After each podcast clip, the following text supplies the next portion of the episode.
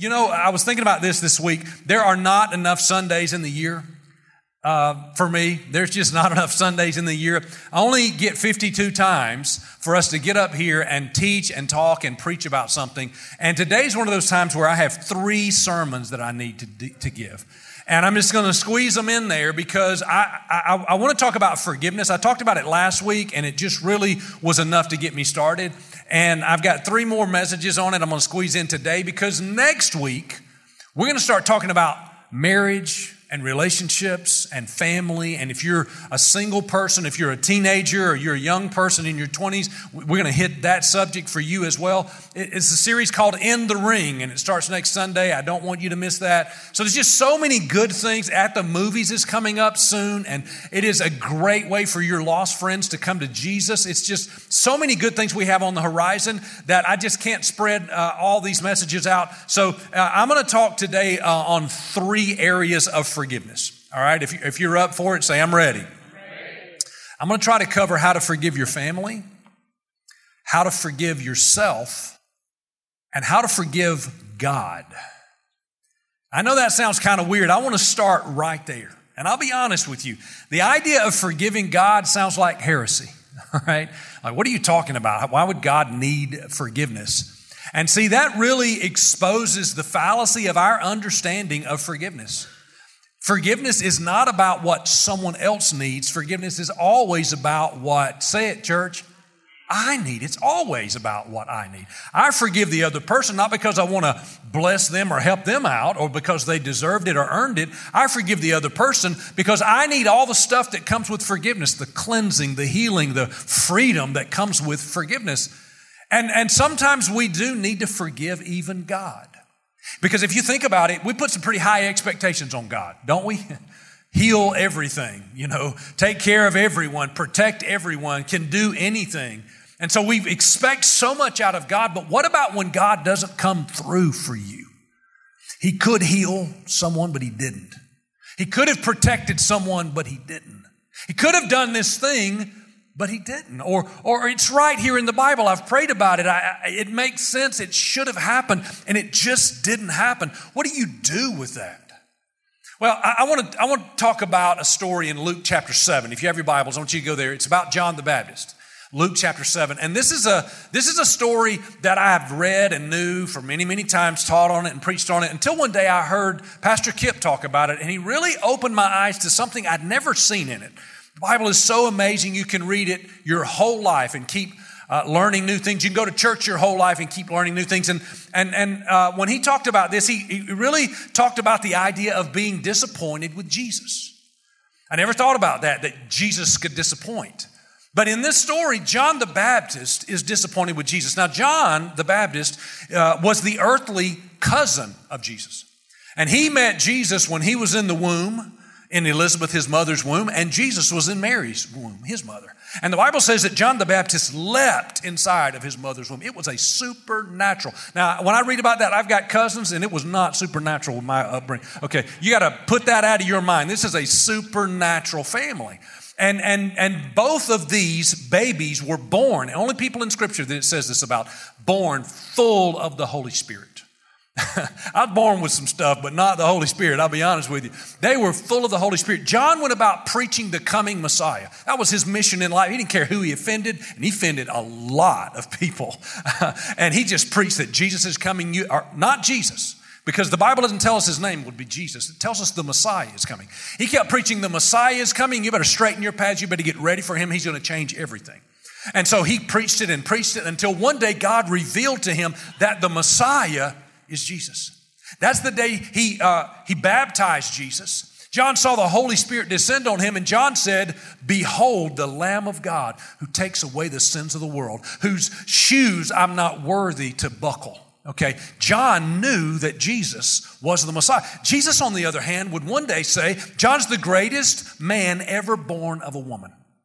So John one day is in prison because he's preaching the truth no matter who hears him, even to authority like Herod Antipas. And Herod had John imprisoned, would later have John beheaded. John's in prison, and he knows everything Jesus is going to do because he's been preaching from Isaiah the prophet prophesying the coming of Jesus. And for centuries, it has said things like the lame will walk and the dumb will talk and the dead will rise and the poor will be loved on and embraced, and the gospel of peace will be preached to the poor, and the prisoners will be set free. Well, John, this comes alive to him now like never before, because John's a prisoner. He's in prison. And he's not sweating the issue, because he knows Jesus is the Messiah and he sets prisoners free. But then Jesus didn't set him free. And he didn't set him free, and he waited and he waited. And finally, John sent his own followers, his disciples, to go ask Jesus, what's up? You know, why haven't you set me free? And in Luke 7:20, we get the story. When the men, these disciples of John, came to Jesus, they said, John the Baptist sent us to you to ask, are you the one who was to come, or should we expect someone else? Stop right there just for a minute. They know he's the one who is to come. John knows he's the one who is to come. This is a rhetorical question. It's like, Jesus, what's up? Like, what's going on? I'm in prison. Aren't you the one? Am I supposed to look for somebody? I mean, I know you. He saw the heavens open over Jesus. John saw a dove descend. The Holy Spirit spoke God's booming voice. This is my son. We know that Jesus is the one. And John is like, are you really the one? Because the one is supposed to do something different than what you've been doing. You're supposed to set prisoners free. And listen to Jesus' response. Listen to the whole thing that's going on. At that very time, verse 21, Jesus cured many who had diseases. Yeah, check mark. I know, because that's what I've been preaching my whole life. He's going to cure diseases and sickness and evil spirits. Yeah, he gave sight to those who were blind. Yeah, I knew that. And so he replied to those messengers, go back and report to John what you've seen and heard. The blind receive their sight. Yeah, Isaiah said that was going to happen. The lame walk. John's like, yeah, I know. Isaiah said it was going to happen. Those who have leprosy are cured. The deaf can hear. The dead are raised. The good news is preached to the poor. And John has got to be thinking to himself, I know all this stuff about you. But Jesus left out one thing that Isaiah said was going to happen. The prisoners are going to go free. Go back and read Isaiah's prophecy. The prisoners are going to go free. I've got a prisoner asking me to set him free, and he leaves that out. And here's what Jesus adds in verse 23. Blessed is the man who does not fall away because of me, on account of me. Who does not grow bitter and angry because of me. Blessed is the person who does not fall into unforgiveness, we might even say, because of me. John is left going, wait a minute, you do everything I said you're going to do, except you do this one thing that I need, you overlook it. And maybe some of you are like that right now. You're like, man, I've heard about this person that got healed. I heard about this person who got a financial breakthrough. This person whose marriage was restored. What about me? I need somebody to say amen. Because I'm not the only person who's ever been disappointed, right? So what do I need to do when I'm disappointed with God? I'm going to tell you three things real fast, and then we're going to move on. Number one, you got to start here. Be honest with yourself. Start right there. Don't give me, I was expecting this, Presbyterian, frozen, chosen, holy. Oh, I've never been disappointed with Jesus. Me and Jesus are BFFs. Put all that stuff aside and be honest. If you're disappointed, if you're bitter, if you're losing faith, if you have doubts, if you're frustrating and you're struggling, don't try to be superhuman. Start with honesty right there. The greatest believers, a lot of them, had doubts. Read your Bible, you'll see a lot of them. Mother Teresa, one of the greatest followers of Jesus in modern times, she literally lived the gospel and preached the gospel her whole life, gave her life in the slums of Calcutta, India, to the poor and the indigent. She was the living embodiment of loving people. And yet after she died, they found some letters that she had written that she never sent. Some of her own writing for her own self, and it revealed a lot of deep doubts she had about her faith. A lot of people, big in the New York Times and everywhere, a lot of people said, well, that just proves faith isn't real and proves that what she believed in was useless and that she didn't really have faith. I don't think it discounted her faith at all, because I think that that doubt is just a part of life. It's a part of our journey. I might even say that doubt is a part of faith, because your faith is what helps you fight your way through doubt. So you have to be honest with yourself about your doubts, and you need to be okay with yourself, okay? You need to accept, I'm not going to always be on top of the world. Be honest with yourself and then immediately Be honest with God. I don't think you can do it out of order. I think you have to start with being honest with yourself and then be honest with God. When you talk to God, when you come to God, when you come to worship, don't put on some religious show because God already knows how you feel. And when you complain to God, you are in good company with people like Job. Great man, righteous according to God, and yet he complained mightily to God. Jeremiah, David, many other people in the Bible. You're not going to be the first person to complain to God. You're not going to be the first person to actually question God. Moses asked God, why have you brought all this trouble on us?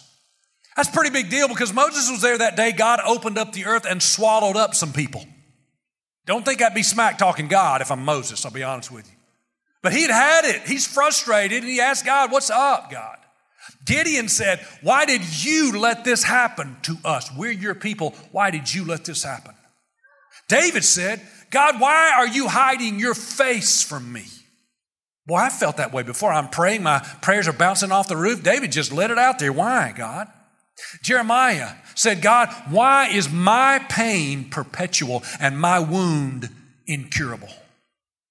And you might look at those guys and go, okay, those are men that were sinning that day. You're not supposed to question God. I've heard that 100 times. You're not supposed to say that kind of stuff. They were just in sin and God was living in grace. What about the one person who never sinned? Jesus Christ. Don't you remember him looking up to the Father one day and saying, my God, why have you forsaken me? I'm telling you, this idea of having faith that is challenged and questioned, that's okay with God. God's not going to freak out. You're not the first person who's asked God that. You know, I remember almost a decade ago, I went through one of the darkest times of my life. One big thing happened. A lot of things happened. And I was just struggling with my ministry. I was the pastor here, and I can tell you now because I'm all healed and over it, and you can stay at Daystar. I wasn't healed up then about 8 years ago. I was struggling with it and I was feeling a lot of stuff and I needed to say it, you know? I needed to get it out of me. I think that bitterness and pain and doubt and that kind of stuff is like it's like an infection inside of you. And if you hold it in, it just grows and it gets worse. And so I just needed to get it out. So that was before iPhones had digital voice app on it. And so I had a little digital voice recorder. Battery operated thing, and it was in my truck, and I would pick that thing up when I'd been disappointed and things weren't going well. I would pick that thing up and I would say the most vile stuff into that thing.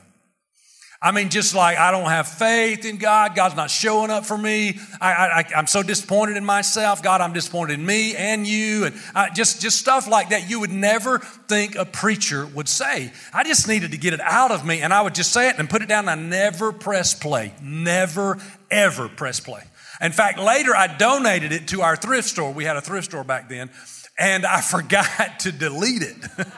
I mean, it had all kind of nothing like terrible, just awful rantings that I was thinking in my head was on this thing. And I remember sitting at home thinking about all the stuff I had donated, sitting in my recliner, and I was like, oh, crap.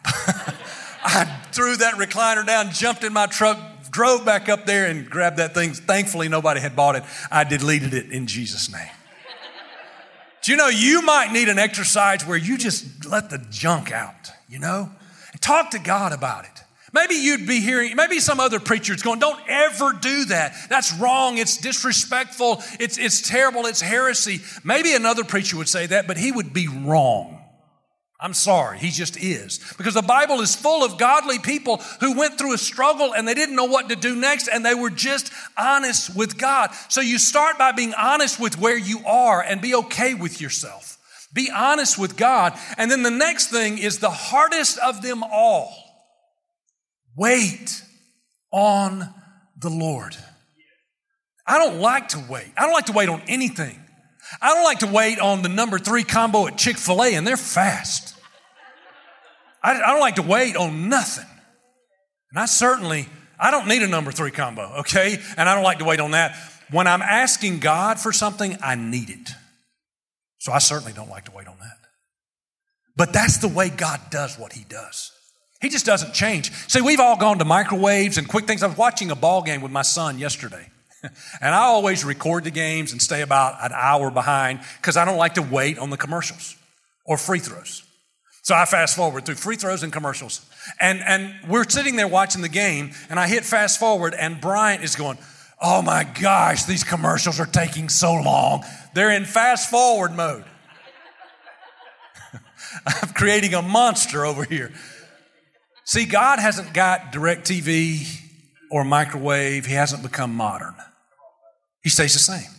He's endless and timeless. He has no timetable. He is not in a hurry. And so the way, the language of God, the motion of God, the rhythm of God will never change. It's becoming harder and harder and harder. I believe it's harder for me to wait on God than it was centuries ago for people because our pace is different. And so you just have to wait on God. But there's a deep, awesome promise when you do. Isaiah 40 and 31 says, those that wait on the Lord shall renew their strength. Everybody say renew. Now say it like this, like it really means. Say renew. You didn't wait long enough between them. Say, renew. You get that? Like your faith in God was new one time. Do you remember that? Like when you just finally found out He loves you. You finally found out you were accepted. You prayed the sinner's prayer. You started sharing it. I mean, it's just brand new. It's exciting and wonderful. And life happened. Stuff happened. Challenges happened, mountains happened in your life, sin happened, disappointment happened, and your faith was not new anymore. But the Bible says God can make it renew again. And the only way for that to happen is to wait on the Lord. And then when you do, look at this. They'll mount up on wings like eagles and run and not be weary, walk and not faint. But you're going to have to wait. One of my closest friends, Gary West, lost his son and son-in-law on the same day. You've heard me talk about it before. His son was in college and his daughter was in college. His son graduated, got married. I did the wedding. Went to work for his dad in his business. His daughter got married also. She and her husband graduated, and her husband went to work with her dad, and they had just started working with his son and son-in-law, and they're coming home from a 12-hour shift, and their car goes off the road, and both the boys are taken instantly. To say that Gary was disappointed with Jesus would be an understatement. He was angry with Jesus. He was frustrated. Jesus is all this stuff about healing and protection and blessing and Psalm 91, and why doesn't it happen in my life? Gary was a good man, is a good man, generous and faithful and loved his family and all the things that you think brings protection and provision over you. And he had a deep bout with depression and doubt. And I walked him through that. That's really what really knit us together was that season of his life. He told me one time of a Sunday morning, early, he got up at daybreak and was just walking around in his yard fussing with God. If you've never done it, I would encourage it. It'll help you out. God doesn't need any help, but it'll help you out just to tell Him what's in your heart. He's walking around telling God how good Gary had been to God. You know, God, I've been faithful all these years. I've been faithful to one woman my whole adult life. You know, and it didn't seem to matter to you. I worked this business. I was a Christian businessman, and I led people to Christ. I always pointed people to Jesus. I was a father to fatherless people through all these years. I was a good example to my children. You know, I made all this money, and I didn't spend it recklessly on me. I gave it to your church and your kingdom, and I invested in other people. And then he said, God, I just can't impress you. Can't make you happy with me. I can't do anything that would make you want to bless me and help me in this time. So here's what I'm going to do. I'm going to do a 180 on everything I've done. I'm going to stop being faithful to my wife. I'm going to stop using that money as I should. I'm going to take that money. I'm going to do what I want to do with it. I'm going to go where I want to go. I'm going to do everything because everything I did for you apparently has amounted to nothing in my life. So I'm going to go in the other direction and do everything I want to do. And you might be thinking to yourself, God would strike you with lightning if you said that. Let me tell you, God already knows if it's in your heart. You might as well let it out of your heart. You might as well say it. And I don't know how long he walked around. He had tears running down his face as he wetting his shirt collar as he walked around angry with God. But he told me that eventually he heard the voice of God in his heart say, Gary, my son, that's fine. You can go where you want to go. You can do all that stuff you've said you're going to do. But when it's over, you will have been a fool, and I will still be God. And you'll come back to me because you're going to need me. And that was a painful and powerful moment that turned Gary's whole life. He knew God spoke to him. And it's not one of those moments where you go, I went to church today and God spoke to me. Yay! God told me I'm a fool. It's a good day, you know. But it was a moment where you realize God's not going to stop being God. I don't understand God. I'm disappointed with God, but he's still going to be God. And he's still going to talk to me. He's still going to love me through this. He may not give me what I want, but he's going to be what I need in that moment. Sometimes you have to forgive God. Are you with me, church? You have to release that anger and that frustration and that bitterness and forgive God. Now, what'll build up bitterness faster than anything else is your family. Let's talk about your family for a minute. Let's talk about forgiving someone in your family. And you know, this is why I said I needed to take 2 or 3 weeks on this, because I started looking in the Bible and there's so many examples of family strife. I mean, I don't know why people think that to go to church, you got to have your life all together when everybody God writes about is so jacked up. But you have people like David, who was probably an illegitimate son of his father Jesse, and he was overlooked when God had a big plan for him. And somehow David forgave that and moved into his destiny. And then David failed, and he had a son, Absalom, who couldn't forgive him, and it cost Absalom his life, because unforgiveness and bitterness is straight from hell. And then you have the story of Jacob and Esau. Remember that? Two brothers who literally started struggling with each other in the womb, right? One stole from the other, and you have this glorious story of forgiveness where they come back together and healing happens. And it's beautiful. And then I think about Paul, the apostle, who when he came to faith in Jesus, his wife, we believe historically, he had a wife and children, they all left him. And he had to finish and do ministry by himself. And Paul, when he writes things, we don't know exactly what he was talking about in his personal life, but he says things like, forgetting what is behind, I strain forward to what is ahead. He's telling us how to get through family strife. Amen? Can I hear that? I mean, there's stuff like that that's going on.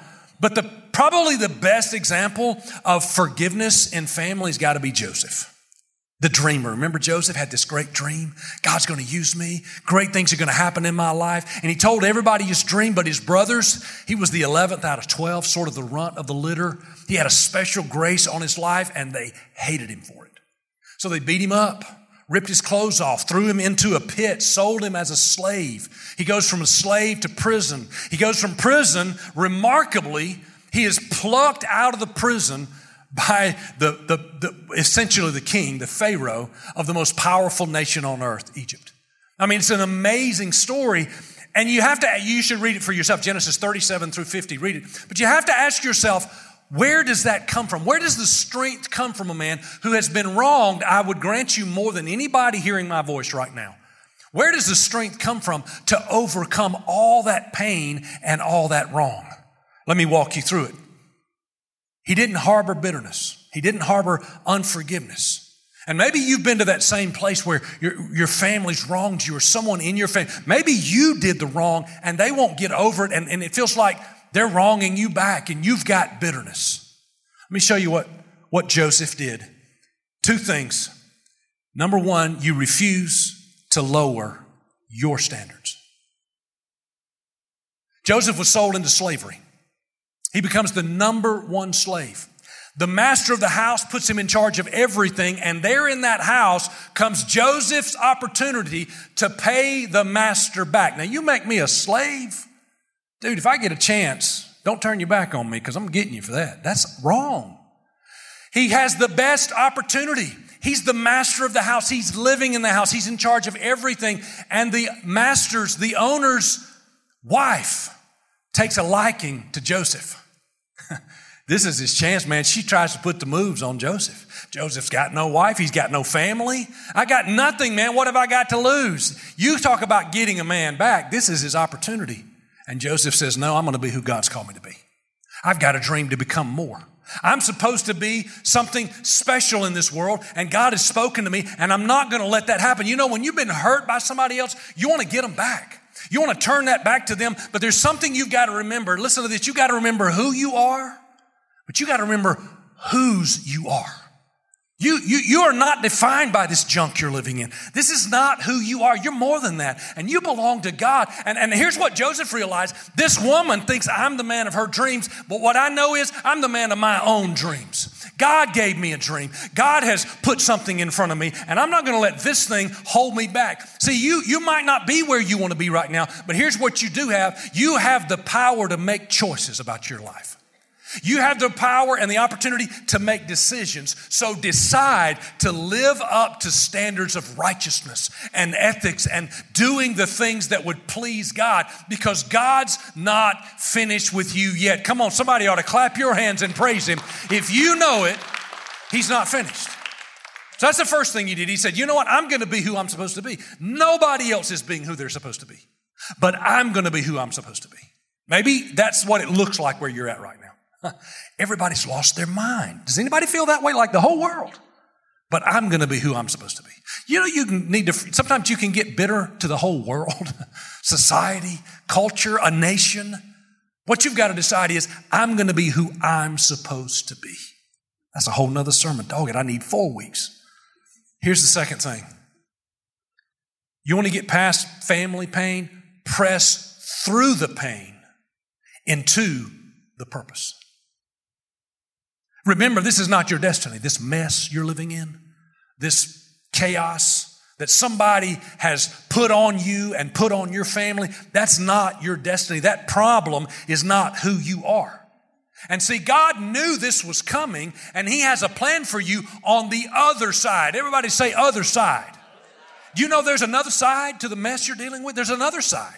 The hurt and the pain and the shock and the I can't believe it and the disappointment, that's one side of the coin. There's a whole other side of the coin. You need to believe right now that, first of all, you're going to get to the other side. Say, I'm getting there.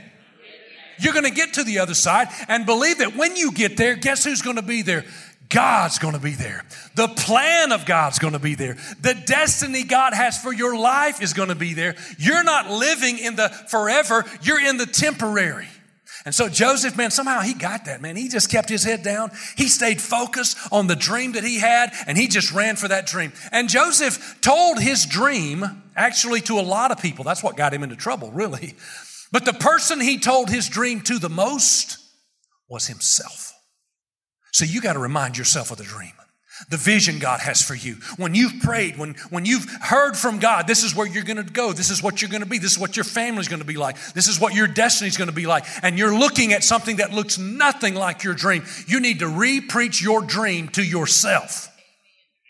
Joseph doubtlessly kept on focusing on that dream. Let me tell you this. You can't focus on two things at one time. You can't do it. I used to think you could. I prided myself on being a multitasker. You know, science has proven there's no such thing as multitasking. Some people can shift gears faster, but every time you do, you lose momentum. And let me tell you this, you can either look at what has happened, or you can look prophetically into faith about what God's going to let happen. I choose to look at what's about to happen. I choose to say, yeah, this has happened and this is going on, but I'm looking at something better. You can't focus on the offense and the future at the same time. Joseph looked to his future, and 22 years into his story, he's been pulled up. He has been made the prime minister of Egypt. There's a horrible drought that has stricken the whole nation and the surrounding nations. And his own family is like everybody else in that part of the world. They're coming to Egypt for food. Well, Joseph is in charge of all that. They have no idea if Joseph is dead or alive. They don't even recognize him when they come begging for this food. And Joseph finally reveals himself to them in Genesis 45. Joseph said to his brothers, "Please come near to me." So they came near, and he said, "I am Joseph, your brother, whom you sold into Egypt. But now do not be therefore grieved or angry with yourselves because you sold me here, for God sent me here before you to preserve life." Come on up, piano player, I'm out of time. Say this with me, y'all. Say, you sold me here, but God sent me here. Oh, I need y'all to help me with that. That's good stuff, isn't it? Say it again. You sold me here, but God sent me here. Listen, somebody might have sold you out, but God is sending you out. You hear me? Somebody might have hurt you, but God has heard you. Come on, somebody. Somebody else lied to you, but the Lord today is lifting you. And you can focus on that lie and that hurt and that pain and that sellout, or you can say, that's what has happened. I'm looking at what is about to happen. God's about to lift me. God has heard me. God's about to change the things in my life. He said, Joseph said, don't be grieved. Everybody say grieved. I talked to my friend and theologian, Pastor Tom Sturbins, about that word grieved this week. And we came to the understanding that the Hebrew of that word is a derivative that means to shape into an idol. Perpetual, continual grieving is to shape the thing into an idol. Wow. That is so true. It becomes the thing you worship. Hey, do you want to you want to go out and find someone? You're a single person. Do you want to? No. You don't remember what that other guy did to me. And you have grieved over that guy and that man and what he did for so long. You have shaped him into your idol. You can't move on. You can't see what's next. You want to believe God for a healing in your life? Are you kidding me? I've been dealing with this thing since 19, blah, blah, blah. Yeah, you've been grieving over your sickness for so long. You have shaped it into an idol. You've become a worshiper of the thing that hurt you. And the problem with that is this: whatever we worship shapes us. Worshipping could be construed as worth shaping. It shapes us. You worship Jesus, you go after him, you get closer and closer to him. He shapes you into his image. Isn't that what the Bible says? That we go from glory to glory. And we're being transformed into his what? Image, from glory to glory. Why? Because we're worshiping him. Whatever you worship shapes you. And if you just keep grieving over what happened in the past, you will become the past. You'll become the thing you hate the most. It will shape you into its own image. But Joseph didn't go there. He didn't become that. In fact, my favorite line in the whole thing is in Genesis 50 and 20. At the very end of the chapter, he just looks at them. They're grieving. They're upset. They think he's going to return evil for evil. He could have them killed. And he said, you just don't get it. You meant it for evil against me, but God meant it for good. Come on, somebody say, God meant it for good. And could you have the audacity right now to think about who hurt you and what they did to you and how wrong that was, and then prophetically over that situation, say this: God meant it for good. Yeah, you just believe. You just trust him that what they did is not going to define you. See, when you get stuck in what they did, all the evil they did, what you're saying is what could have been at the hands of man is bigger than what is going to be at the hands of God. No. I'm not going to focus on what they did or didn't do. I'm going to look into what God's going to do. See, when you get into the presence of God, he makes you powerful. Joseph became the most powerful man in Egypt. Everybody say power. And then his very family and all the millions around them who were starving, his wisdom that God gave him allowed him to provide for everything they needed. Everybody say provision. Power and provision. I think it's like this: when I press through the pain to find purpose, God releases power and provision. Is he the same yesterday, today, and forever? I believe that's what God wants to do here today. Some of you have dealt with pain so long. Today you're going to press through the pain and you're going to look toward the purpose of God, and God's going to release power in your life to go past it and provision for you to become who God's called you to become. Somebody say, I receive it in Jesus' name. You know, the only other thing that's got to happen is you have to learn how to forgive yourself. You can't be who God's called you to be, because sometimes the ankle weight that's holding you back is your own mistakes. I just have one passage to read about that. In Ephesians 2:8, Paul said to the world, God saved us by His grace when you believed. God saved you by His grace when you believed. And you can't take credit for this. It is the gift of God. Salvation is not a reward for the good things that we have done, so none of us can boast about it. Nobody can boast about it. Billy Graham couldn't boast about it. The Apostle Paul couldn't boast about it. I can't boast about it, and you can't boast. It is only a gift of God. You have to stop trying to earn forgiveness and just receive it.